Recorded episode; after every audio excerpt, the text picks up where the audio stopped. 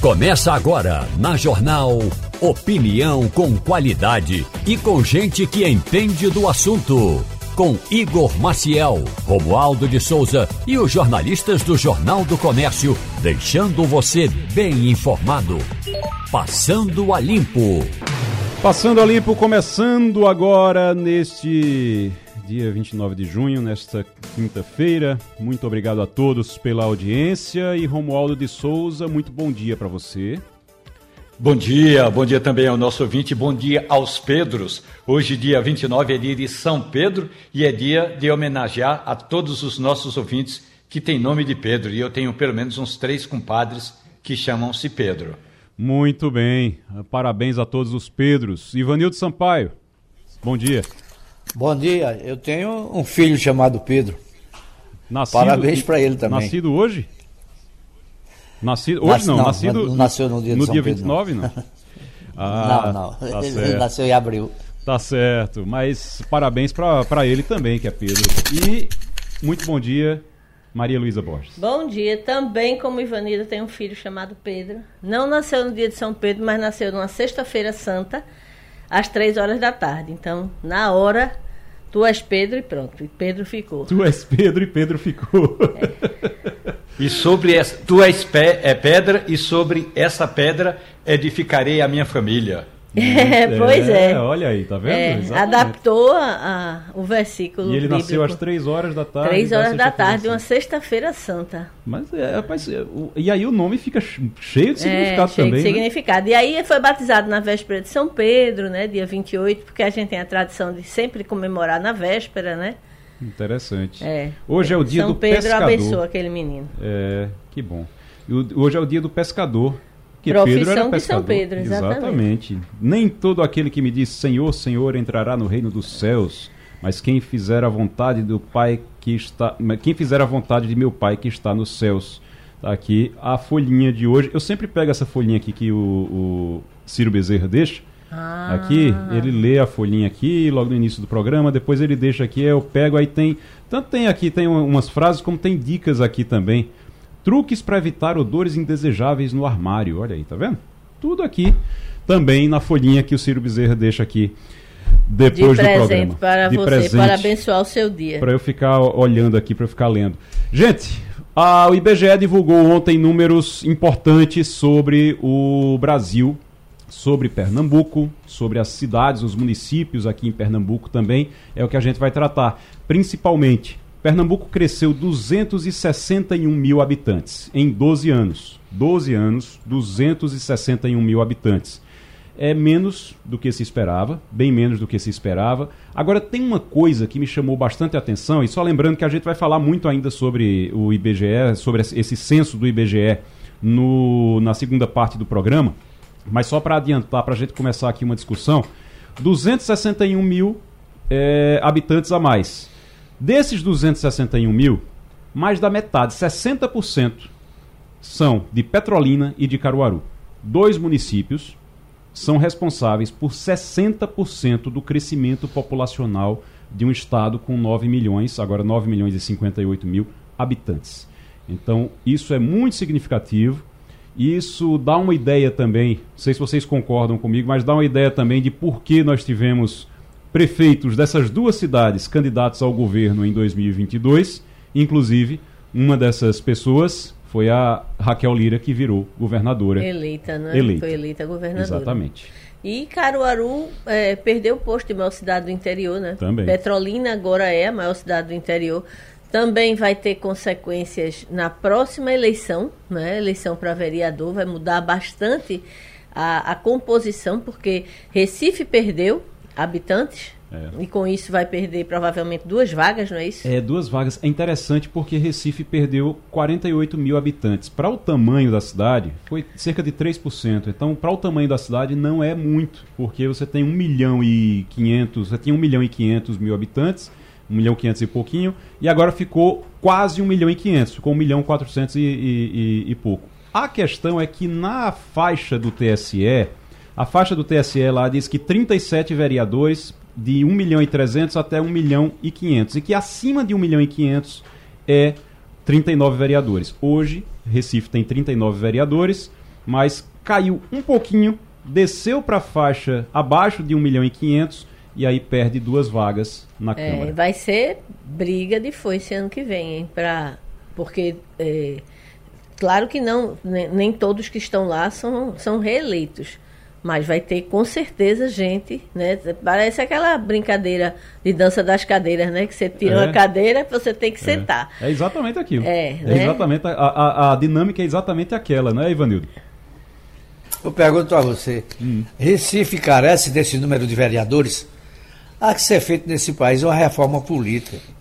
Essa reforma é urgente, ela cobra, há muito tempo ela é cobrada pela sociedade. Nós não, é- não- não- nós não temos, não tem sentido o Recife ter, gastar fortunas é, anualmente com esse monte de vereadores cuja produção é algumas vezes é igual a zero. Não fazem nada a não ser pedir votos de, de- de louvor à instituição que os elegeu e coisas parecidas. Eu acho que deve ter uma Câmara de Vereadores, sim, porém seletiva e não em um tamanho tão grande, tão exagerado. A gente, a gente fica dizendo, ah, vai diminuir. Aí você diz, então vai diminuir o custo também, a gente vai gastar menos com a Câmara de Vereadores. Com certeza. não. Vai não, vai não. Sabe por quê? O orçamento, Vai o, duodécimo, o orçamento vai pelo duodécimo. E o duodécimo, ele é, um- é- é fixo. Então você não tem, por exemplo, esse ano, a- o orçamento da Câmara, a Prefeitura do Recife vai ter que repassar para a Câmara, através do duodécimo, 217 milhões de reais. É o orçamento que está lá, inclusive. 217 milhões de reais. Se tivesse, são 39 vereadores, se tivesse 9, o mesmo seria o mesmo valor também. 217 milhões, mesmo jeito, porque você tem ali um, um custo. Agora, como disse Ivanildo, é um custo muito alto, é um custo realmente muito alto, e a gente deveria começar a rever isso. Reforma política, assim, a gente fica o tempo todo, isso é uma coisa que eu repito sempre. A gente tem que fazer reforma tributária, tem que fazer reforma administrativa, tem que fazer reforma da Previdência, faz reforma de um monte de coisa. Enquanto não fizer reforma política, nada disso se resolve. A gente sempre vai ficar tendo que fazer reforma da reforma, né, Romualdo? Um detalhe importante: é, as regras do Tribunal Superior Eleitoral para as eleições devem ser definidas um ano antes, além da lei, se o Congresso tiver de fazer alguma modificação. Então, se tiver de fazer alguma mudança, vai ter de fazer agora. A reportagem da Rádio Jornal já encaminhou um pedido para o Tribunal Superior Eleitoral, perguntando se a presidência do TSE pretende fazer algum estudo, alguma adaptação com relação a esse número de vereadores ou apresentar algum detalhe desdobrando o resultado do IBGE. A resposta é que essa será uma tarefa do próximo presidente. Ou seja, Nunes Marques, Cássio Nunes Marques é quem vai comandar as próximas eleições e vai ser dele a tarefa de eh, sentar-se à mesa com os seus assessores, analisar município por município, número por número, até chegar à conclusão quem ganha e quem perde. Porque alguém vai ganhar. Vai ter eh, maior número de vereadores, ou alguém vai perder. Agora, também tem um estudo, Ivanildo. Esse estudo está na comissão eh, de participação eh, popular. Talvez o nome não seja exatamente esse, mas tem uma comissão eh, de legislação que é feita pelo cidadão. E esse estudo aponta que, com prefe- eh, prefeituras com até 20 mil habitantes, todo mundo vai continuar tendo Câmara de Vereadores, mas até 20 mil ha- habitantes, os vereadores não seriam remunerados. Porque no Brasil, todo vereador, seja de Itaquaritinga, de Carnaíba, até a cidade do Recife, todo vereador é remunerado. Então, um determinado número de habitantes isentaria o, a- o município de ter vereadores remunerados. Muito bem. O- Igor, Oi, Maria. A gente falou da questão eh, política, que os- é engraçado, a gente fala de censo, censo, as pessoas não têm ideia de quanta coisa eh, se decide no país a partir do censo. A gente falou da questão política, que vai afetar mais do, to- todos os mais de 5 mil municípios do país. E tem a questão econômica também. A gente está vivendo ainda o chamado bônus demográfico. O que é isso? É aquele momento em que a quantidade de pessoas em idade produtiva, é, a, a- a nossa população economicamente ativa, ainda é maior do que o número de crianças e de que pessoas idosas. É, é nesse período, e esse bônus está acabando, que precisam ser feitos investimentos massivos em educação, em saúde, na capacitação técnica, para que você tenha é, é, empregos de qualidade, para que você tenha pessoas qualificadas para ter bons empregos e a gente passe a ser um país de renda média para renda alta. Se isso não acontecer nesse bônus demográfico que está se fechando, a gente jamais vai conseguir ter um padrão de vida é, similar de um país industrializado, de um país desenvolvido. E isso é, é praticamente condenar 203 milhões de pessoas a serem um país pobre, com elite minúscula é, é, e com enorme massa de pessoas é, passando fome, passando necessidade, sem qualificação técnica para conseguir um bom emprego, sem condições nem de lutar pela própria sobrevivência, muitas vezes morrendo cedo ou morrendo à míngua. Enfim, é, é uma esse, oportunidade que está se fechando. Essa janela, inclusive, já está se fechando. E eu vou falar sobre isso. Eu queria já pedir para a gente. A gente vai falar sobre renegociação de dívida. Quem tiver com dívida aí, viu? Quem tiver com dívida, com caixa econômica, tudinho, a gente vai falar sobre renegociação com desconto de até 90%. Já vou pedir para ligar aqui o pessoal da Caixa. Val já vai ligar ali para o pessoal da Caixa Econômica para a gente já entrar em contato com eles, para a gente já começar a falar sobre esse assunto na sequência. Mas só sobre esse bônus demográfico, Maria, é um período, é uma janela que já está se fechando. Eu falei sobre isso recentemente na, na, na coluna. É um período que já está se fechando porque a gente tem uma população que está envelhecendo e o IBGE realmente confirmou isso. É uma população que está envelhecendo muito. E para a gente, é, para você entender, para o ouvinte em casa e que está no carro, em casa agora no, nos escutando, para ele entender, é o seguinte: as pessoas hoje mais velhas elas estão aposentadas e você tem uma população economicamente ativa está ali ainda trabalhando, ganhando dinheiro e tudo, essas pessoas estão pagando impostos que fazem com que a Previdência se sustente, não apenas a Previdência, mas você tem uma população ativa muito grande ainda. E isso está diminuindo, já começou a diminuir. A janela, na verdade, já está bem pertinho de se fechar. Há alguns especialistas que dizem que a gente já perdeu essa oportunidade, que não tem mais como recuperar, que a gente já perdeu essa oportunidade mas né, pelo menos não por, não por enquanto, não por muitos anos, a gente não vai ter como recuperar.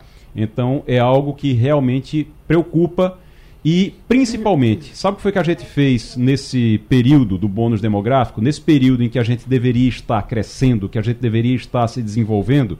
A gente brigou.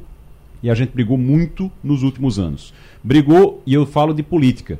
Nesse período teve impeachment, nesse período teve prisão, teve briga política, teve de tudo e não se olhou para a economia como se deveria. Não se olhou para a economia como se deveria. Infelizmente, a gente está com essa janela se fechando. Mas vamos ter esperança e ver o que é que ainda dá para recuperar.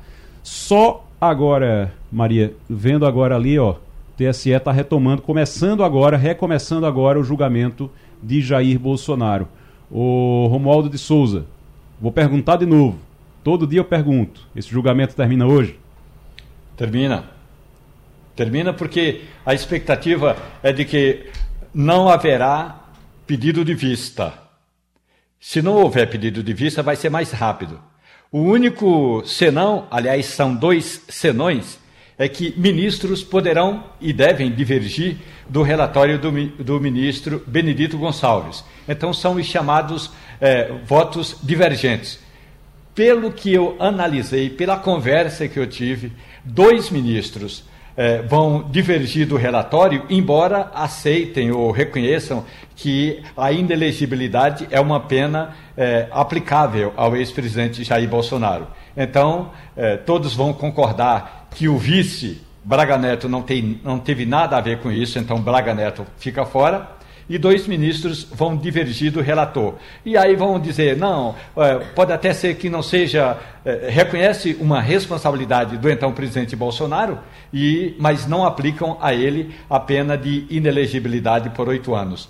Portanto, continuo analisando que o placar deve ser 5 a 2 pela inelegibilidade de Bolsonaro por oito anos. Termina hoje então, Maria. Termina hoje esse julgamento. Bolsonaro inelegível. E aí vida futura, ver o que é que acontece, né? É, a, a, o, o, partido, independentemente do julgamento, já está se movimentando. Até o próprio Romualdo trouxe aqui várias, é, é, é, várias detecções desses movimentos, né? Até a própria ex-primeira-dama, extremamente ativa, né? Muito provavelmente é, se preparando para herdar uma parcela significativa do, do voto raiz né? do, do bolsonarista. Então, é, eu acredito que é, é, a situação dele vai ser é, é, selada, não é? mas é, isso nem de longe, é, na minha opinião, abala o bolsonarismo. Você tem aí três filhos dele extremamente atuantes na política, né? os três com mandato, inclusive. É, você tem a, a, a mulher dele extremamente atuante na política, então é, a, a, figura Jair Bolsonaro ele vai servir de cabo eleitoral para toda essa, essa prole e para a própria mulher dele, né, muito provavelmente percorrendo o país fazendo campanha, porque o, o, o saldo, o patrimônio é, é, eleitoral de Bolsonaro, ele está naquele nível é, que sempre, sempre esteve. Né? Bolsonaro, ele muito provavelmente é, é se ele conseguir dar unidade a esse eixo, ele, deve, ele caminha para ter um terço, pelo menos, dos votos. Não é isso? Vamos ouvir um pouquinho, porque Bora. neste momento o ministro do Tribunal Superior Eleitoral, Raul Araújo, está falando, acho que ele está dando seu voto já. Eu cumprimento inicialmente o gabinete relator, o ministro Benedito Gonçalves, pelo trabalho hercúleo e pelo denso e percussiente voto que nos trouxe na última sessão, saudando também o ilustre vice-procurador-geral eleitoral, assim como os nobres advogados das partes investigante e investigadas, doutor Valber Muragra e doutor Tarcísio Vieira de Carvalho Neto, por suas sustentações e também pelo elevado nível de debates, cumprimentando também suas equipes, os assessoram.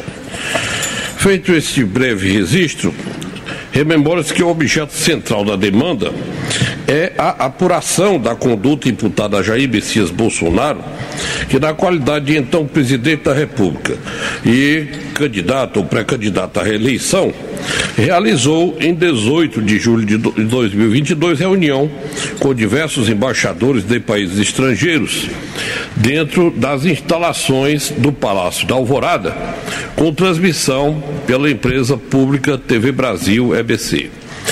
Na perspectiva da parte autora, o discurso proferido pelo primeiro investigado teve como temática a vulnerabilidade do sistema de votação adotado no processo eleitoral brasileiro e a parcialidade de membros do Supremo Tribunal Federal e do Tribunal Superior Eleitoral. Aí, lançando... Raul Araújo, ministro do Tribunal Superior Eleitoral, do Tribunal Superior Eleitoral falando neste momento. Ele está começando a leitura do voto dele. Lembrando que Raul Araújo é o primeiro a votar. E aí, é, ele, Romualdo, é que deve ter alguma divergência, né? A previsão Exatamente. é que ele tenha. Ele e o Cássio Nunes. Uhum. É, e você pode analisar. Ele poderia, inclusive, depois de fazer essa pequena saudação, já fazer o pedido de vista. O que pode significar que Raul Araújo, é, na, pela análise que eu fiz, ele vai divergir de parte do voto do ministro Benedito Gonçalves, mas dificilmente pediria vista. Então ele não vai pedir vista, Cássio Nunes Marques também não vai pedir vista, esse é o, é o que é esperado hoje. O julgamento acaba hoje, sim, e aí deve ter duas divergências, mas 5 a 2 é a aposta do Romualdo. A gente vai continuar acompanhando esse julgamento, você... mas agora. Oi.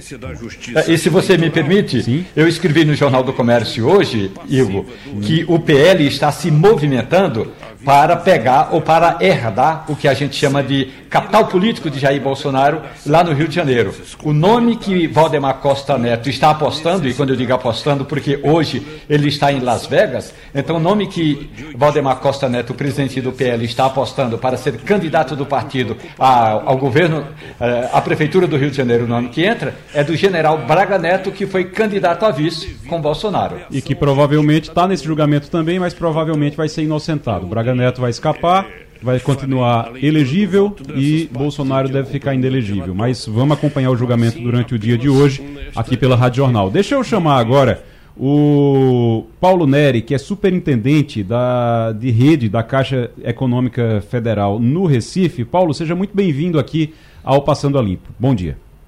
Bom dia, bom dia. Bom dia, Igor. Eu, bom dia aí a todos que assistem o programa Passando a Limpo da Rádio Jornal. Que coisa boa. Ô, Paulo, eu estou vendo aqui que a Caixa lançou, a Caixa Econômica lançou uma campanha para negociação de dívidas comerciais de pessoas físicas e jurídicas com até 90% de desconto. E aí, dependendo da dívida e do perfil do cliente, o abatimento no valor total pode ficar ali de 40% a 60%. Quantos, quantas pessoas têm, essa, têm dívidas com a Caixa Econômica que podem entrar nesse programa? E como é que funciona esse programa? Precisa fazer o quê para ter essas vantagens aqui e renegociar essas dívidas? Igor, bom dia. E vejam, só aqui em Pernambuco nós temos cerca de 195 mil clientes. E como você colocou, né, a negociação pode chegar a 90% de desconto dos contratos inclui também os contratos habitacionais. Então, nós temos várias opções que a pessoa pode, inclusive, incorporar parte da, da do atraso que ele está com a Caixa. Ele pode utilizar o seu próprio FGTS para pagar até 80% das prestações e incluir até seis prestações de atraso com esse pagamento do FGTS. Ou seja, a gente está aqui disposto a fazer tudo para que o cliente, primeiro, limpe seu nome, né? Porque na hora, por exemplo, da habitação, e ele coloca em dia, ele tem, após cinco dias da negociação, o seu nome excluído todos os cadastros restritivos. Uhum. E é uma oportunidade grande, você também falou, da parte comercial, porque ele consegue uma limitação dessa dívida né, com no, até 90%. Aí depende de cada contrato. E uma informação muito interessante é que 90% desses contratos a pessoa consegue liquidar, Igor, com dois mil reais. Podendo, inclusive, ir em qualquer casa lotérica da Caixa e apenas informando o seu CPF, liquidar a dívida, se for até 5 mil reais, ele dá o CPF lá, o, a loteria emite o documento de pagamento, ele paga e cinco dias depois ele está com o nome limpo, né, que é uma coisa muito importante aí para toda a população, né? Voltar a poder comprar sua roupa, seu sapato aí dividido junto ao comércio.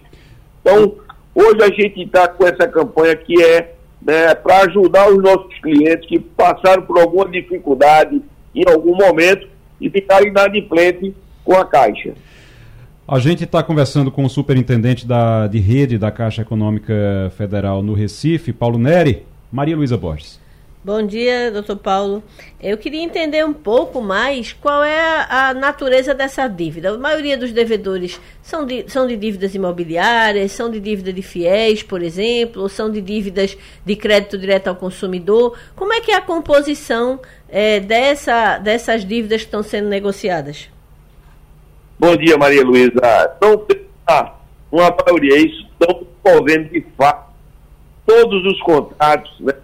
E aí vem como crédito direto ao consumidor, aí tem habitação, e aí tem alguns programas especiais, como você falou também, do FIES.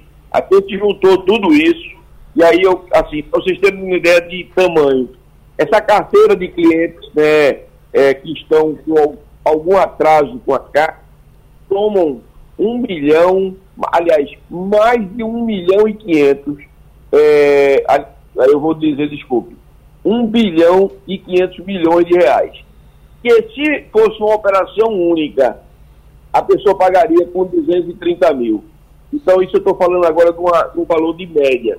Mas não tem uma especificidade. Nós temos de tudo e, claro, como a Caixa detém mais de 70% do crédito habitacional do país, nós temos muitos contratos habitacionais que, inclusive, oferecem muitas alternativas para que o cliente possa voltar a ter sua vida normal. Principalmente no momento de hoje, que você olha a economia do país e você percebe um sentimento de otimismo, né?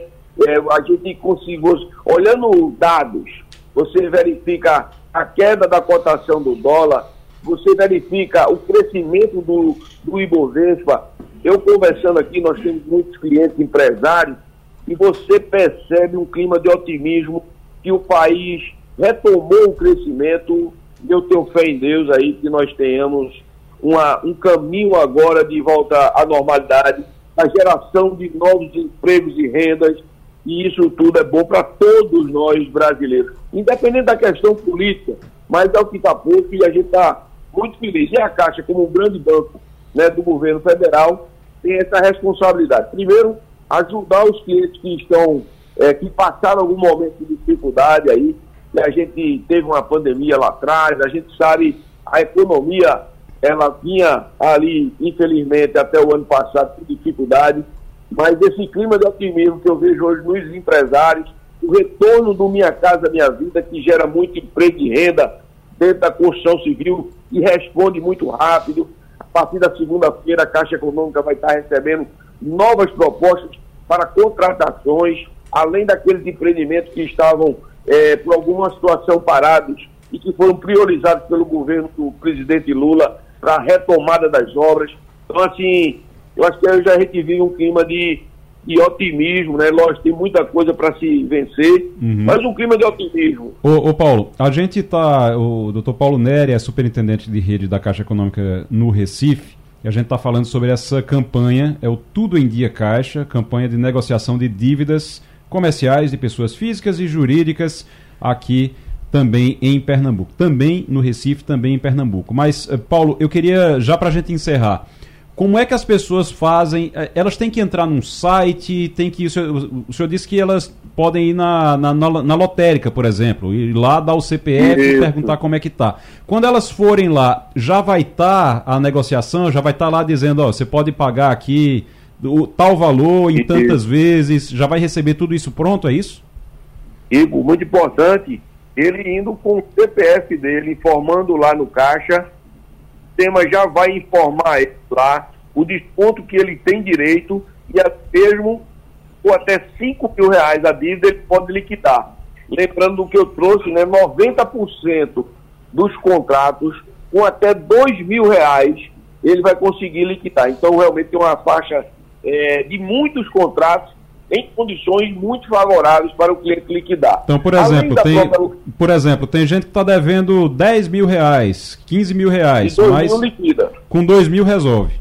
Vai lá com no... 2 mil resolve hum. e na casa lotérica, pode ser nas agências da Caixa, mas como nós temos muitas casas lotéricas no estado, facilita a vida das pessoas. Muito e para bem. as pessoas que querem tirar mais alguma dúvida, me permita Sim. compartilhar o telefone de atendimento 4004 0104 para a capital. Vou repetir, 4004 0104 e para demais cidades 0800 104 074.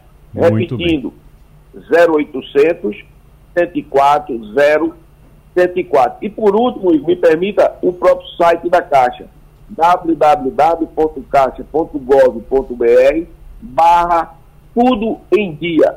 Então, são os lugares que as pessoas podem acessar para tirar suas dúvidas também. Perfeito. Paulo, muito obrigado. Paulo Neri, superintendente de rede da Caixa Econômica Federal no Recife. Grande abraço, mas agora a gente vai para Washington, Estados Unidos. Fabiola Góes, muito bom dia. Bom dia, Igor. Bom dia a todos.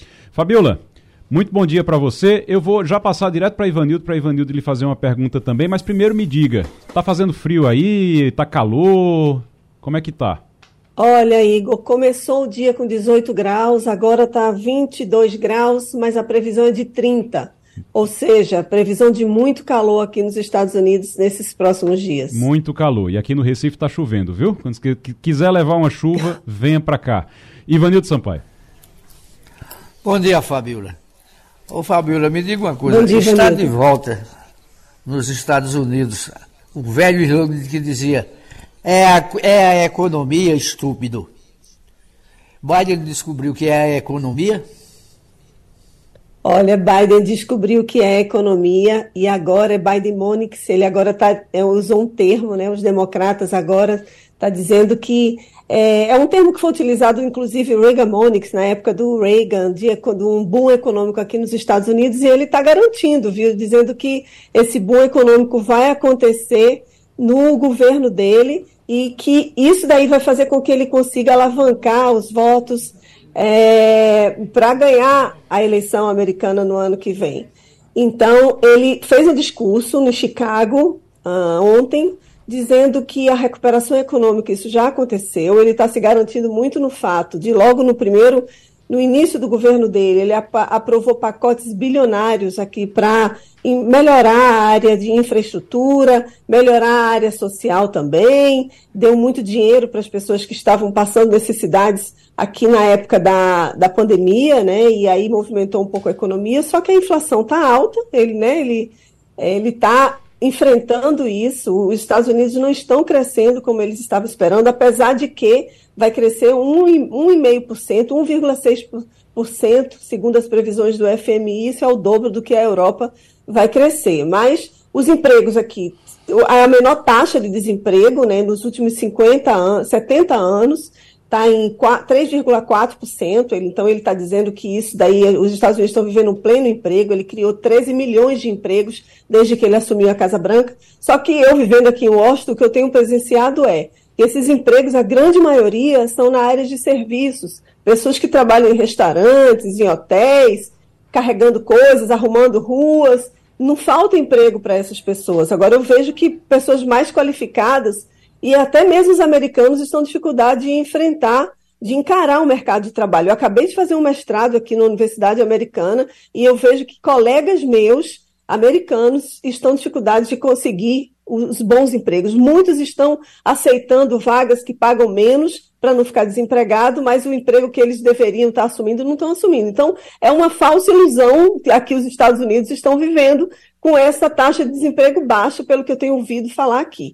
E agora, que ele vai tentar é, acelerar todos os processos para garantir que a economia volte a crescer mais, né? apesar de alguns críticos dizendo que pode haver uma recessão, uma recessão leve, ele vai fazer o que for possível, porque é isso que vai garantir que ele aumente a popularidade. A popularidade do Biden está muito baixa, melhorou um pouquinho, mas ainda assim é muito baixa, está em 41%. Então, mais de né, quase 60% da população não apoiam o, o, governo dele. Então, ele precisa agora se lançar, né, tentar angariar votos por base, com base na economia, com esse Bidemonics, para ver se ele consegue é, melhorar mesmo e consegue ganhar mais votos, porque o Trump está vindo aí com tudo, né?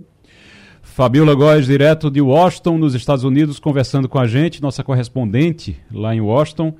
Maria Luísa. Ainda sobre Biden, é, mais uma vez está sendo explorada a questão dos lapsos né, dele. Ele confundiu guerra do Iraque com guerra da Ucrânia e isso, obviamente, os adversários não perdoam. A questão da idade de Joe Biden preocupa eleitores, preocupa o Partido Democrata. É, como é que, que isso deve ser conduzido? é, é, nesse, nesse período pré-eleitoral, Fabiola? Bom dia, Maria Luísa. Olha, o 73% dos americanos saiu uma pesquisa ontem. Falam que estão preocupados com as condições físicas e mentais do Biden para concorrer a essa eleição e para ser candidato no segundo mandato. O Biden ele trocou o nome, né? Ele foi se referir à guerra da Ucrânia e falou guerra do Iraque. Isso ele repetiu na semana passada também trocou numa, numa entrevista logo depois de encontrar o primeiro-ministro da Índia, o Narendra Modi, ele, ele trocou Índia por China. Então, esses lapsos de memória estão preocupando. E ontem saiu também uma notícia de que ele está usando um CEPAP, que é aquele aparelho usado para pessoas que têm problemas de ronco né, e de apneia. Então, assim, eu acho até que, inclusive, ele tá, demorou a usar, porque 80 anos, uma pessoa que não precisa usar o CEPAP, né? Assim, eu sei que todo, nem todo mundo precisa, mas Conheço pessoas de 45, 50 anos que já precisam usar, mas enfim, ontem saiu essa notícia, aí junta com esses lapsos de memória que ele está tendo, as pessoas falam que ele não teria condições. E aí os, os republicanos estão explorando também essa imagem de fragilidade de Biden. Agora, veja bem, é um homem que tem 80 anos, que está viajando, faz viagens internacionais, que caminha sem precisar de ajuda, que tem, né, ele consegue fazer discurso, ele, obviamente, que a gente as pessoas vão ficando mais velhas, vão ficando mais lentas na memória, né? E, e as palavras às vezes não vêm com tanta facilidade. Mas, assim, na minha visão aqui, eu vejo que ele ainda está bem, né? Não sei se estaria bem para terminar o mandato dele, mas nesse momento o Biden está bem, só que ele, esses lapsos, eu também tenho alguns lapsos de memória de vez em quando, qualquer pessoa pode ter, né? Mais jovem, mas o fato dele estar tá nesse momento trocando muito, coincidentemente, aí a mídia fica atrás, qualquer lapsozinho dele, aí vira uma notícia, vira uma manchete, aí fazem pesquisas, mas 73% dos americanos de fato estão preocupados. Romualdo de Souza. Fabiola Góes. Bom dia, tudo bem? Fico imaginando que tem um ditado russo que diz Vrat ziveg po sozetsuvo.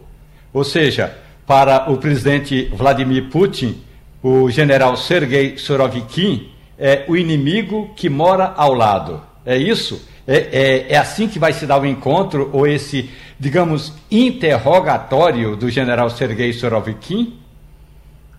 Olha, vai ser nesse nível, viu? Porque esse general é um general que estava aí na linha de frente na Ucrânia de outubro de 2022 até, até o início, até março mais ou menos desse ano.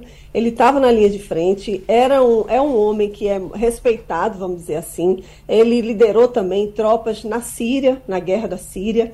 E o Putin teria chamado né, para uma conversa, enfim, ele teria sido interrogado e desde domingo que ele não aparece, viu? Não tem contatos dele com a família, não tem com a imprensa é, anunciou a imprensa russa, porque é uma imprensa que é muito é amordaçada, né? Não tem liberdade de expressão naquele país. Mas eles já anunciaram que de fato é, autoridades do Ministério da Defesa confirmaram que ele havia sido convocado para prestar depoimentos e estaria detido então. Então, e os Estados Unidos também é, confirmaram né, que há generais que estavam apoiando o grupo Wagner, né, o Prigozhin que está na Bielorrússia, ele teve apoio de líderes importantes do Ministério da Defesa da Rússia, do Exército Russo. Então, isso daí tudo Obviamente, a gente não pode garantir que é desse jeito. São os jornais americanos que estão falando, são os jornais russos que estão falando. A gente vai saber nos próximos dias. O que tem se falado muito aqui em relação a esse movimento todo do grupo Wagner foi que provocou no Putin um sentimento de que ele precisa aparecer forte nesse momento, porque senão ele pode perder o poder na Rússia. Então, ele tem aparecido, ele apareceu com crianças, atendendo é, pessoas nas ruas ontem, coisa que ele não não costuma fazer muito no dia a dia dele. Então, ele vai traçar uma estratégia agora para se cacifar e para as próximas eleições que ele vai ter no ano que vem. Mas o fato é que o grupo Wagner ele mostrou um pouco a fragilidade do exército russo e da própria Rússia agora nessa guerra da Ucrânia. Tanto é que hoje o Prigozhin é, se negou a assinar um documento, um termo, passando todos os soldados que ele tem, que seriam 40, 50 mil soldados, para o exército russo, ou seja, ele não aceita que os liderados por ele, as pessoas que ele treinou, eh, os mercenários, né, que são pessoas que recebem para poder lutar guerras na, na, Rússia, na África, enfim, ele não aceita que esses homens sejam a, a, automaticamente repassados para o exército russo. Então vem muita treta aí entre esse envolvimento desses generais, o grupo Wagner, o Prigozhin e o Putin. Muito bem. Fabiola Góes, muito obrigado. Obrigado pela participação mais uma vez aqui. Nossa correspondente em Washington, nos Estados Unidos. Fabiola, muito obrigado. Bom fim de semana e até semana que vem. Até semana que vem. Um abraço. Já na linha conosco, João Marcelo Santos, que é coordenador técnico do IBGE e coordenador técnico do Censo. Censo que foi divulgado ontem e está tendo muita repercussão porque é algo que acontece normalmente a cada 10 anos e dessa vez demorou 12 anos e a gente teve uma pandemia no meio e vários problemas também até que fosse realizado. Mas, é, João Marcelo, seja muito bem-vindo aqui ao Passando a Limpo, muito bom dia. Bom dia, Igor, muito obrigado. Bom dia aos ouvintes também da Rádio Jornal. Queria só rapidamente a gente entender, até porque a gente vai entrar aqui num bloco agora de discutir esses números com nossos analistas. Mas eu queria, antes disso, ouvi-lo, eh, João Marcelo, sobre eh, como é que foi feita a coleta desses números. Porque muita gente fica, ah, mas vai de casa em casa. Eh, antigamente iam os recenseadores de casa em casa, e aí faziam. Como é que é feito isso hoje? Perfeito. É, o censo demográfico ele é a maior e mais importante pesquisa do nosso país, porque ela é a única que vai em todos os domicílios do país. E aí continua sendo dessa forma.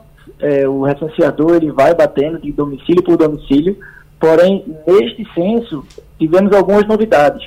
Por exemplo, é, o IBGE ofereceu as três formas de coleta para todos os informantes a forma presencial, que é a tradicional, através de telefone também, onde nosso recenseador marcava o endereço lá no equipamento dele e quando o informante solicitava a coleta pelo telefone, ele agendava o dia e horário e nossa equipe entrava em contato com o telefone informado para fazer a coleta. E por último, a coleta via internet, onde também, quando o informante solicitava essa forma de coleta, o nosso recenseador ou o nosso supervisor gerava uma espécie de etiquete, onde o informante pegava esse etiquete e colocava no, no site do IBGE e conseguia fazer a coleta ele próprio, Muito preenchendo bem. lá o formulário. Muito bem. O, o João Marcelo, a gente está conversando, é coordenador técnico do censo do IBGE. Eu estou vendo aqui que o censo é realizado desde 1872, Maria desde 1872, na época, como diz meu pai, na época que se amarrava cachorro com linguiça.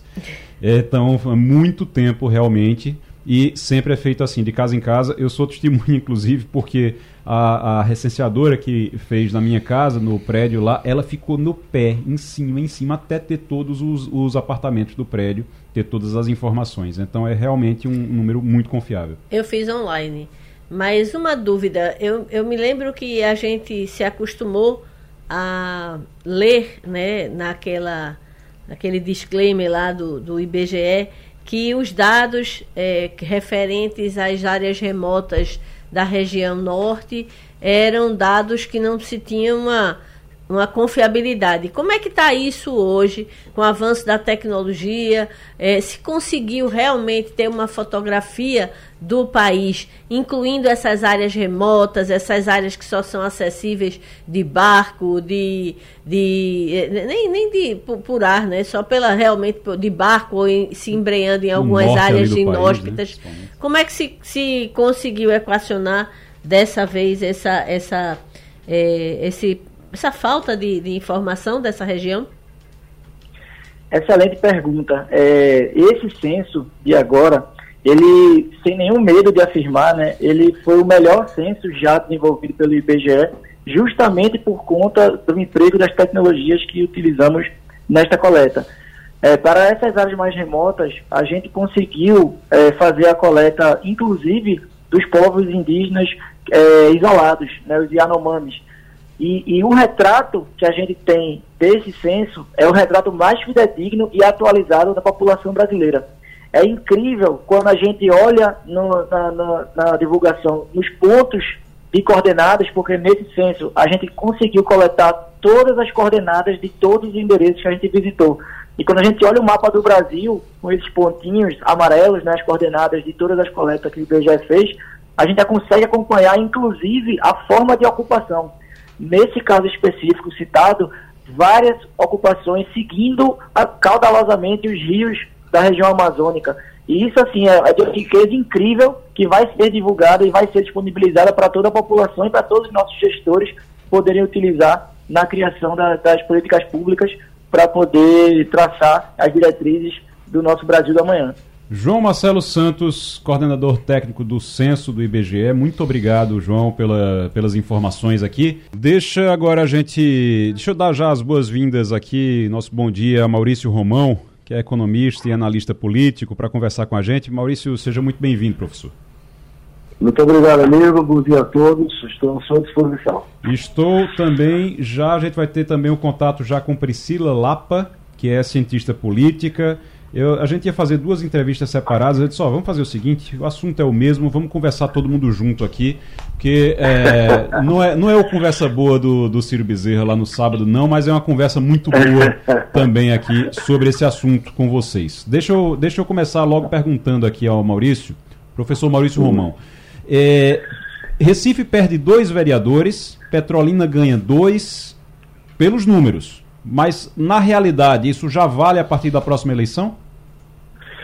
Olha, é, Igor, ah, na verdade, a, a emenda constitucional número 58 de 2009, ela estabelece 24 faixas populacionais é, e um número máximo de vereadores por faixa, né? Então, com a, o advento do censo agora, a publicação de ontem, nós percebemos que o Recife, por exemplo, ele tem um decréscimo populacional, né? E esse decréscimo envolve modificar, envolve ele sair da faixa que estava antes, que tinha 39 vereadores, para uma faixa inferior que só cabem 37 vereadores. Então ele teria que perder dois vereadores aí. E isso, isso é feito através de uma emenda a, a, a, chamada Constituição Interna lá do, da Câmara, né? É, e tem que ser feito até as convenções é, partidárias que se dão aí no meio do ano que vem, então, para viger isso em 2024. E quanto à Petrolina, é, não há necessidade, no princípio, de aumentar o número de vereadores, porque a faixa que Petrolina está ainda é a que comporta atuais, se não me engano, são 23 vereadores. Não, a, a, faixa eu acho que era 21 e passa para 23 agora, não? Pela, pela... Olha, é, Petrolina, é, porque a faixa que ele já estava já era uma faixa que acomodava, vamos assim dizer, o, o, o número atual de vereadores. Uhum. Então, é, por exemplo, ele agora foi para 388 mil habitantes, não é isso? Sim. 388 mil habitantes está numa faixa que vai de 300 a 450, que são 23. É, Entendeu? exato, exato. Então, mas é porque antes. É, mas é porque é. antes é, Petrolina tinha menos de 300 mil habitantes. E agora está com Exatamente. 388. Então era 21, passa para 23, não é isso? Estava na, tava, tava na, faixa de, na faixa 7, na linha 7 e passa para a linha 8 no, na, na emenda constitucional tinha 294, passou para 388, é isso? É, exatamente. 294 passa para 388. Então, ele estaria agora realmente com 23. É. Eu não sei se hoje uh, eles têm 21 ou 23, sabe? Acho que ele já tem 23. Uhum. Já tem 23 já porque 23. usava os dados, mas porque usavam os dados mais do... das estimativas, né? Das estimativas? Mas, hum, é, é, entendi e já propuseram na, na, na, Câmara um aumento dos vereadores para 2024, né? É possível. Entendi. O, o Priscila Lapa está conosco também agora, já na linha. Professora, é. muito bom dia. Bom dia, Igor. Bom dia, amigos. É uma satisfação conversar com vocês novamente tem um impacto, tem um impacto político, né? Esse impacto político dos números do IBGE. Eu acho que isso muda muita coisa para o, o, que está sendo discutido hoje nas cidades, é, Priscila. É, na verdade, mesmo antes dos números é, serem desses resultados do censo serem divulgados, já havia, né, por exemplo, entre os gestores públicos municipais, todo um debate, toda uma inquietação, porque, de fato, esses números, eles são os balizadores de todas as políticas públicas, praticamente, que a gente tem em vigor no Brasil, né? E são, a população, o tamanho da população, é critério para quase todos os recortes de recursos, de transferências e de tudo que se faz como política pública no Brasil. Então, nenhum gestor é, quer ter os seus números reduzidos sob o ponto de vista de correr o risco né, de ter a redução de receitas no cenário já de escassez, no cenário que os recursos parecem nunca ser suficientes, né, diante da demanda da população. Então, essa, essa, essa ideia de que o censo foi superestimado, de que esboçaria um aumento da população que não se confirmou, tem repercutido muito né, na classe política, nos gestores que estão em mandato e daqueles que têm essa aspiração, olhando já para o cenário de 2024, porque vamos ter provavelmente né, em nível nacional, é, mudanças de estratégias, essas mudanças do tamanho de, de câmaras, de tamanho de bancadas, mas, sobretudo, olhando para orçamentos públicos, para todas essas questões que estão envolvidas aí por trás dos números do censo. O Ivanildo Sampaio. Bom dia, Priscila. Ô Priscila, essa pergunta eu deveria ter feito ao homem do IBGE, mas infelizmente não deu o que o tempo não permitiu. Mas me veja uma coisa. Pernambuco tinha 1 milhão 537 mil habitantes. Caiu para 1 milhão 488 mil. No entanto, a gente viu crescer os habitantes de rua, moradores de rua, que são milhares. Eu pergunto a você, alguma coisa justifica essa queda? Pois é, isso tem sido desde ontem, né? Há grandes os estudiosos, os estatísticos, né? Aí nosso professor Maurício Romano sempre trazendo boas inquietações sobre esses números, é de o que é que de fato motivou. Porque o número por si só, não, ele não nos diz muita coisa, é preciso entender que fenômenos poderiam estar por trás desses números. Né? A gente claramente é, sabe que existe tendência, qualquer estudo de longo prazo, sabe que em algum momento esse decréscimo no Brasil ele vai acontecer, porque você vai ter uma redução né, do número de nascimentos, mas isso é um processo de mais longo prazo, né? É, Para alguns estudiosos, os números verificados agora, ou eles têm algum tipo de equívoco de coleta, e aí tem várias é, já especulações né, sobre o quanto a pandemia pode ter impactado. A própria redução orçamentária para a realização do censo precisa ser, sim, debatida novamente. A gente viu a ministra Simone Tebet de ontem falando né, sobre o tema, é, mostrando que houve uma injeção de mais recursos orçamentários para conseguir concluir esse censo. É, existe, por exemplo, o tempo de coleta, eu acho que o professor Maurício Romão pode também falar sobre isso, de que existe uma estimativa de que você deveria coletar dentro de um determinado prazo, e esse prazo foi três vezes maior, o que pode impactar em perda de informações em, em outras questões. Então a gente fica, é, né, ao mesmo tempo que a gente se pergunta o que é que pode ter ocasionado esse decréscimo em capitais como o Rio de Janeiro, né, como Recife, inclusive, é, mas também é, como retomar toda a credibilidade desse processo de construção do censo. Né? A gente viu isso ser desconstruído nos últimos anos e agora, além de discutir o que pode ocasionar, considerando que os números são, né, são esses mesmos, que eles são confiáveis, é da gente discutir também como melhorar esse processo de coleta e de difusão dessas informações. Professor Maurício Romão, como é que é Olha, essa coleta? Diga aí. Ivo, veja bem, eu, eu complementar um pouco a nossa queridíssima Priscila, é, no seguinte sentido. Há, há dois fenômenos que precisam ser é, avaliados agora. Primeiro, a questão da diminuição populacional é parte de um processo de queda abrupta, grande na fecundidade, é, na migração para outras localidades, outros países, inclusive, e também da pandemia da Covid-19, que houve mais mortes, menos nascimento e, portanto, diminuiu o crescimento vegetativo da população brasileira. Então, isso é um fenômeno geral. É um geral que, que está parte da transição demográfica brasileira, né? Diminuição daqueles jovens, aumento da, da, das faixas populacionais mais é, elevadas em termos etários e por aí vai. Bom, e um outro fenômeno, que é isso que eu queria complementar com Priscila, é essa questão dos núcleos urbanos metropolitanos estarem perdendo população. A exemplo, como ela bem citou, Rio de Janeiro, Recife, eu complementaria Belo Horizonte, Belém, Fortaleza, Salvador, Porto Alegre, estão perdendo população. É, aí aproveito também e faço um aponto com o Ivanildo Sampaio. Na verdade, é, esses núcleos, historicamente, os núcleos centrais metropolitanos eram centrípetos, quer dizer, eles atraíam pessoas e populações, né? E agora nós estamos vendo que uma parte deles está perdendo população. É, eu acho que isso tem a ver com essa conurbação, quer dizer, o envolvimento do núcleo naquela periferia interligada urbana, né, com, por exemplo, Recife, com Olinda, com Jaboatão, etc., e está havendo uma migração do núcleo central para esse contexto conurbado, assim, ao lado, a, a vizinhança, né?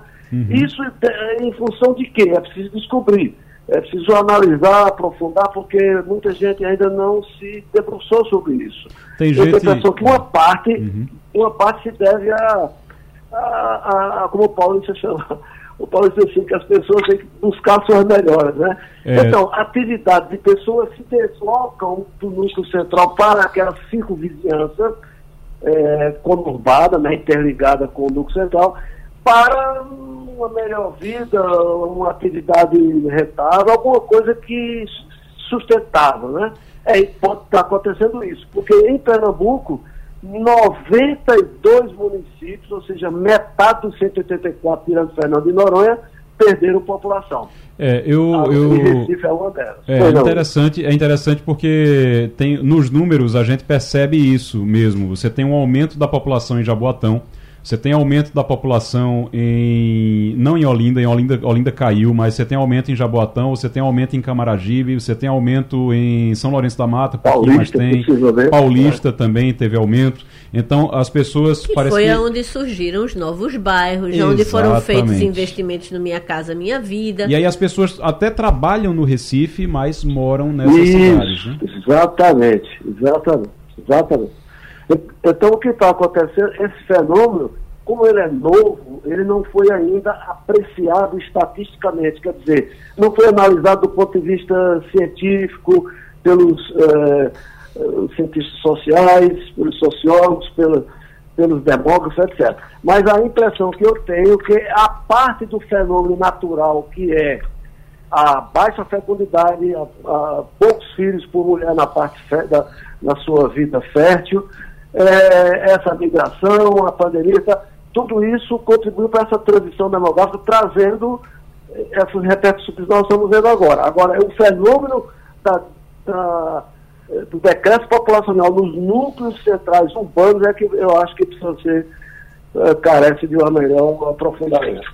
Maria Luísa Borges. Ainda sobre essa, esse fenômeno, que de fato o IBGE previa que a gente já tinha 207 milhões de habitantes. E aí, na hora que os dados foram revelados, descobriu-se que, na verdade, as estimativas estavam 3 milhões acima do que realmente foi é, coletado pelo censo.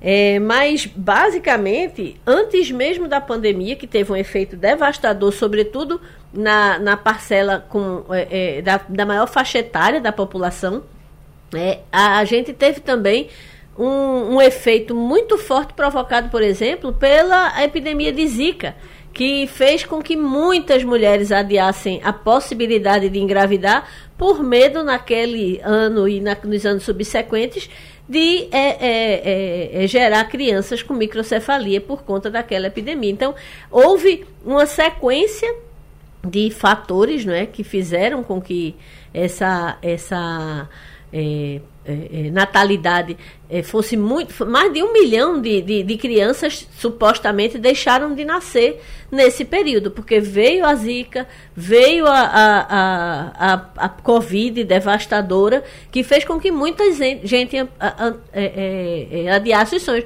Mas teve também fator econômico. Recessão econômica é um período em que as pessoas também evitam ter filhos, não é isso, professor Romão? Não tenho dúvida. Eu tenho a impressão de que a gente pode é, até enveredar pelo caminho aí traçado inicialmente por Priscila, é, com respeito à própria mensuração do, do, do, censo. Né? A gente, no período intercensitário, quer dizer, entre os censos, a gente tem, na, na metade do ano, a gente tem o que se chama de contagem populacional, que é, é vamos assim dizer, um meio censo. Né? Então, a gente faz um censo em 2010, aí vai vai fazendo umas atualizações anuais, umas estimativas. Quando chega no meio do ano, dá uma ajeitada, dá uma, dá uma é, estudada com mais profundidade. Aí, esperando o outro, o, o ano decenal, e vai fazendo as projeções, etc. O que aconteceu? Nessa, nessa década que passou, não houve, em 2015, não houve essa contagem populacional. Então a gente estava fazendo Maria Luísa, estava fazendo estimativas e projeções com base em dados defasados do início da década. Né? Então, essas, eh, essas defasagens, como elas vão. E, e isso em face de uma grande eh, revolução demográfica, né? uma transição forte. Então, o que aconteceu? A gente começou a fazer estimativas com base nessas estatísticas defasadas e terminou estimando, como, como Maria Luísa falou agora há pouco, um, uma população, se eu não me engano, chegou a, a 213 milhões é, as estimativas iniciais. A, a, a prévia do censo, que foi publicada em dezembro de 2002, já baixou para 206 206 ou 207, e agora saíram 203 milhões. Então você veja como é importante, aí eu reforço o que precisa diz, é, de você estar sempre atuando no sentido de aprimorar essas estatísticas, porque a gente precisa de, desses dados para ver, inclusive, essa questão aí do Zika, é, como é que foi o comportamento das mulheres nesse período, etc., não só aqui em Pernambuco, mas no Brasil de maneira geral. Então eu acho que é, essa é uma tarefa que a gente teve essa experiência é, do, da década passada e dos problemas do censo e que a gente não pode de jeito nenhum repetir sob pena de ficar na escuridão sem essas luzes que nos iluminam para o conhecimento da verdade e da, da ciência. A gente está conversando com Maurício Romão, que é, é economista e analista político, e também com Priscila Lapa, cientista política os dois professores aqui falando sobre o IBGE e sobre o censo, 2020, o censo de 2022 que foi publicado ontem. É, chamar Romualdo, Maria Luísa quer falar é, alguma eu coisa? Eu tinha uma pergunta para a professora Priscila. É, houve um, uma recusa de pouco mais de 1% da população de receber é, os recenseadores. E assim, e além disso, cerca de 4,23, é, exatamente 4,23% dos domicílios não deram resposta. Então o censo, na verdade, contabilizou é, 195 milhões de habitantes e projetou, com base nessa não resposta, os demais 7 milhões que compõem a, a, a, a população atual do Brasil. O que me chamou a atenção, Recife foi uma das capitais que liderou a recusa de receber. É, eu não sei se a, professora falou aí sobre a questão da, de, da não realização daquele estudo no, entre censos, né? Mas isso também é uma coisa que prejudica os dados, né, professora? Tanto a não resposta quanto a recusa. Isso, Maria Luísa. Isso chegou a ser muito debatido, né, ao longo desse processo do censo, né? A dificuldade que a gente tinha no Brasil, né, na era de notícias falsas, na era de divulgação de informações de forma tão equivocada, né, que quanto isso estava impactando também na receptividade das pessoas sobre essas informações. Então, a gente viveu uma enxurrada de fake news sobre o censo, dizendo que ele servia para fins né, que não são, na verdade, a finalidade desse estudo. Né? Então, isso também causou desinformação na população. Não houve um investimento maciço também nessa sensibilização, como a gente costumava ver é, como é que deve ser feito? Né? A população precisa entender por que, é que ela precisa responder, a importância que tem o censo. Isso chegou a ser um apelo, inclusive, de bancadas, de, de políticos ligados a essa causa mais municipalista, justamente com, com receio disso, de que cidades em que é, havia uma maior recusa da população de participar do processo pudessem gerar dados equivocados e prejudicar o repasse de recursos e essas receitas que dependem desse número populacional.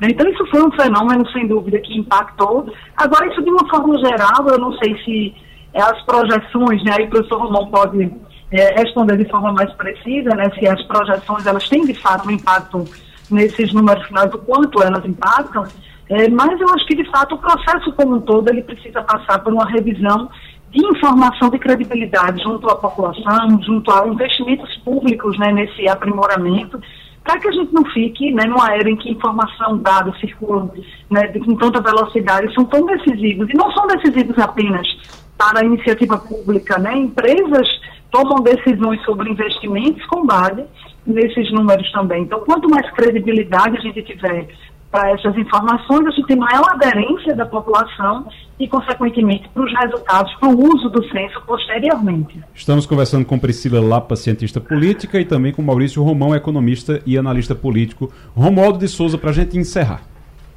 Professor Maurício Romão, bom dia para o senhor, bom dia Priscila Lapa. Mas, Maurício Romão, por gentileza, o Congresso Nacional começa a se debruçar agora na LDO, Lei de Diretrizes Orçamentárias, que, numa linguagem popular, eu diria que é como se fosse um mapa dizendo onde é que o governo vai investir os recursos dele no ano que entra. A LDO foi preparada com base em dados projetados. Agora tem-se tem-se os dados reais. Qual é a necessária mudança que tem que ser feita nessa LDO, professor, para que no ano que entra o país possa investir melhor, sobretudo em políticas de geração de renda, de emprego, professor? Muito obrigado, Romualdo, pela pergunta, que me remete, inclusive, à observação que Priscila fez é, sobre a questão da acuracidade do censo nessa, né, é, com, com essa não resposta e essa recusa a que se referiu Maria Luísa.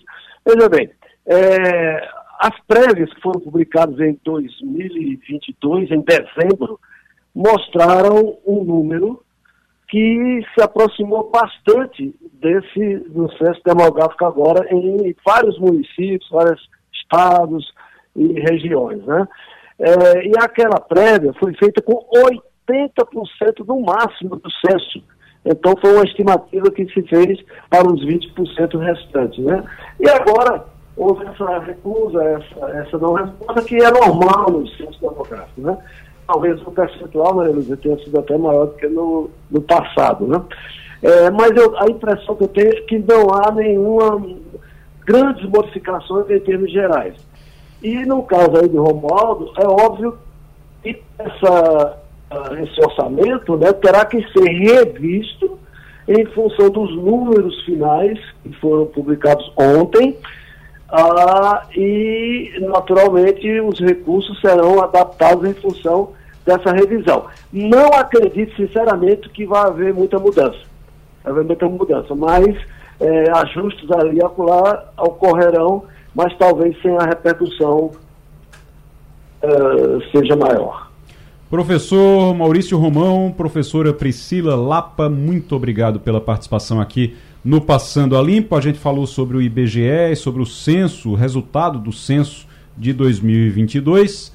Vamos a Brasília, por enquanto não com Romualdo, por enquanto com Raul Araújo, ministro do Tribunal Superior Eleitoral, está dando o seu voto para Jair Bolsonaro. Informação sobre Jair Bolsonaro, informação importante, ele abriu divergência, como disse o, o Romualdo, que ele ia fazer, Romualdo antecipou aqui na Rádio Jornal, abriu divergência, disse que está é, lendo o voto dele, mas já disse que não aceitava a inclusão da minuta, a minuta do golpe que foi encontrada na casa do ex-ministro Anderson Torres, que o ministro Benedito Gonçalves, no voto dele, incluiu, incluiu, incluiu no relatório e incluiu no voto também a minuta, dizendo que aquilo fazia parte também do processo de inelegibilidade. E o ministro Raul Teixeira, Raul Araújo, aliás, ele diz que eh, o que ele diz é, olha, tudo bem, mas a minuta não. A minuta não faz parte e eu não concordo que a minuta faça parte do processo da ação que torna Bolsonaro inelegível. Mas continua o voto do Raul Araújo. Vamos ouvir um pedaço. No acordo de relatoria da eminente ministra Maria Cláudia Buchianeri, nas citadas representações, cujas causas de pedir fáticas são idênticas à versada na presente ação de investigação judicial eleitoral. Abro aspas. Se sustenta, disse Sua Excelência, que no evento realizado no dia 18 de julho do Palácio do Planalto, o candidato Jair Messias Bolsonaro teria praticado propaganda eleitoral antecipada ao difundir para embaixadores credenciados no Brasil fatos sabidamente inverídicos e gravemente descontextualizados que atingiram a integridade do processo eleitoral e do sistema eletrônico de votações. Mais adiante, difícil conceber uma eleição constitucionalmente legítima se os pilares de sua subsistência, aceitabilidade das regras do jogo e confiabilidade dos resultados, culminam por se converter em objeto de ataque. E prossegue. A aceitabilidade das regras do jogo e a confiabilidade nos resultados programados, integridade do sistema de votação e apuração e confiabilidade dos resultados das urnas, são valores autônomos a merecerem a respectiva tutela jurídica, por serem pressupostos naturais e indispensáveis para as eleições que sejam normais e legítimas, nos termos do artigo 14, parágrafo 9 da Constituição Federal. Diz mais. O o Raul Araújo já frustrou os bolsonaristas, né? Que esperavam que ele pedisse vista. Ele não vai pedir vista. Ele discordou. Exatamente. É verdade que ele discordou do Benedito, do Benedito Gonçalves em relação à minuta do golpe. Mas o voto dele vai se encaminhando para ele eh, pela inelegibilidade também? Ele vai condenar Bolsonaro? Exatamente. E tem um, de, um, detalhe que precisa ser corrigido no voto do ministro: é que o ato de Bolsonaro com os embaixadores em julho do ano passado não foi no Palácio da Alvorada. Foi no Palácio. Desculpe, não foi no Palácio do Planalto, como disse ele, foi no Palácio da Alvorada, na residência oficial. Porque a defesa de Bolsonaro tinha dito o seguinte: olha, ali é a residência do presidente. Então é um órgão público, quer dizer, é um prédio público, mas não é um prédio oficial, foi o que disse a defesa. Então, essa seria a segunda atenuante. Mas Raul Araújo, pelo menos, a, a, dá, dá sinais que vai concluir o voto dele agora, o que significa dizer que ele abre uma divergência com o relatório inicial e mesmo que vote é, pela inelegibilidade, é um voto é, parcial com é, é, é, levando-se em consideração o relatório completo do, do, ministro Benedito Gonçalves. Sobre essa denúncia que foi formulada pelo próprio Benedito Gonçalves, já havia, ah, não apenas a Raul Araújo, mas também o Nunes Marques, já havia uma certa inquietação, que esse é um assunto que não está diretamente relacionado à ação que foi impetrada pelo PDT no ano passado. É, que foi sendo incluído depois, né? Ivanildo, eh, você lembra que a gente até conversou sobre isso aqui com o Valber Agra, que é o advogado do PDT. É, ele, isso foi sendo incluído depois, a coisa da minuta do golpe, tudo isso entrou depois já. Foi, isso veio, isso veio posteriormente, né? Uhum. O caso inicial, a, a demanda inicial era o, o, encontro com os embaixadores, né? E a, a divulgação de material é, criticando o sistema eleitoral nacional e a urna eletrônica. É, e agora realmente a tendência é que a tendência é que se vote. Eu tenho uma dúvida, talvez ah, o Romualdo possa nos ajudar a esclarecer. O que significa um voto parcial pela inelegibilidade? Depende das consequências do voto. Vamos imaginar que um voto parcial pela inelegibilidade pode ser que Bolsonaro continue inelegível por oito anos, mas ele continua com os direitos políticos. Essa seria uma parcialidade no voto do ministro uh, Raul Araújo. Ele poderia votar, mas não ser votado. Exatamente. Hum, então ele, ele seria um eleitor. Ele uhum. poderia Normal. ser um eleitor normalmente. Isso é interessante isso. É, agora eu acho meio, eu só acho meio esquisito, porque parece muito aquela coisa da Dilma Rousseff, né? Que é não, sofre um impeachment, mas não fica inelegível. Agora fica inelegível, mas continua sendo eleitor, não perde os direitos políticos. E aí Isso. tem várias outras consequências também. Vamos para Brasília que o ministro Raul Araújo está finalizando o voto que não finaliza nunca, ou voto longo. Tudo isso rapaz. com ataques que colocam o próprio jogo democrático em risco é conteúdo que extrapola a liberdade discursiva e que qualifica-se como comportamento proscrito, seja durante a campanha, seja durante a pré-campanha, e é, fecho aspas, encerrando as palavras sábias da eminente ministra Maria Cláudia Bucaneri.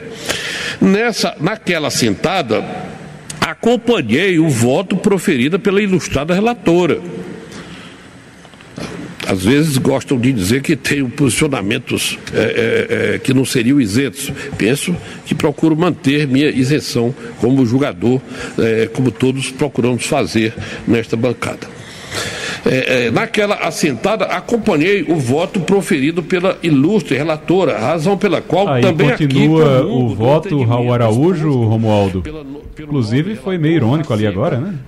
É, ele disse que tem gente que fica falando que ele não é isento, mas ele está mostrando que vai ser isento.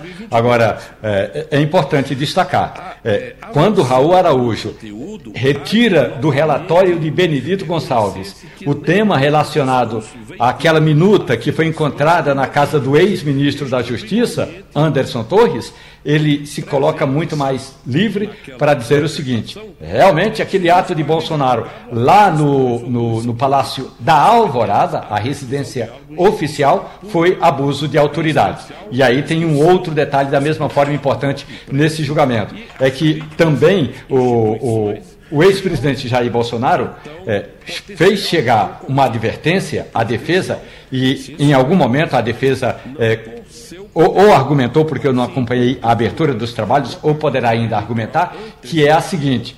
Uh, quando o PDT entrou com essa ação contra Bolsonaro, o PDT se esquece que a crítica de Bolsonaro à urna eletrônica é pela falta de confiabilidade. E aí apresenta, entregou ao TSE um vídeo em que o presidente do, do PDT, o hoje ministro Carlos Lupe, também critica o voto eletrônico. É, Ivanildo, qual é a sua. Você acha que realmente Bolsonaro deve terminar o dia inelegível hoje? Mas placar 5x2 5 a 2 mesmo, pelo que Romualdo está falando? Eu acho que sim. 5x2 é o que a gente tem lido na imprensa, acompanhado por, pelas matérias que saem aí nas, nas redes sociais. Eu não acho que ele escapa dessa, não.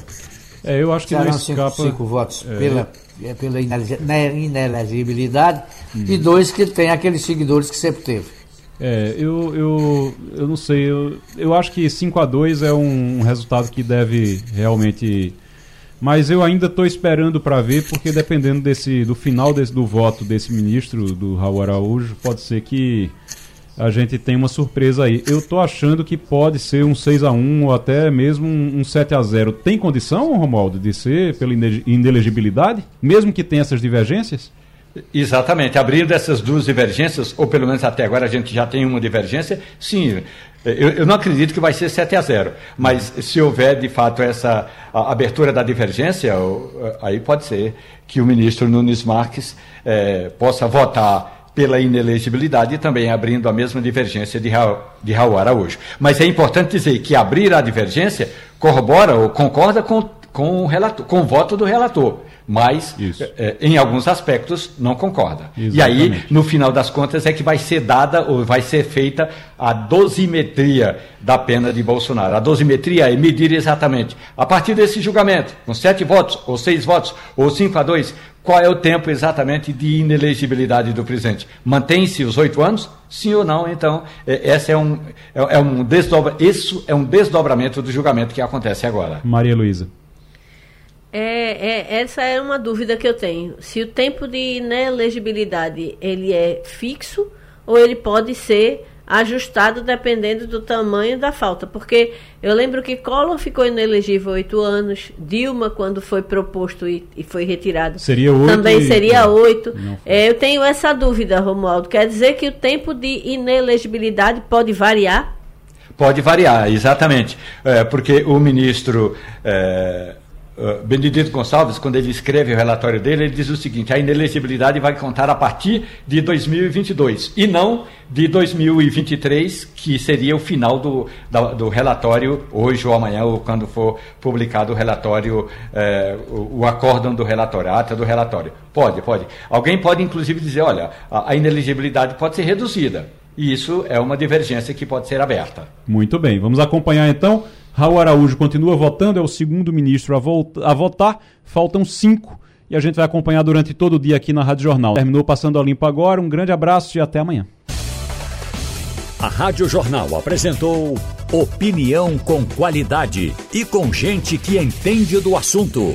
Passando a limpo.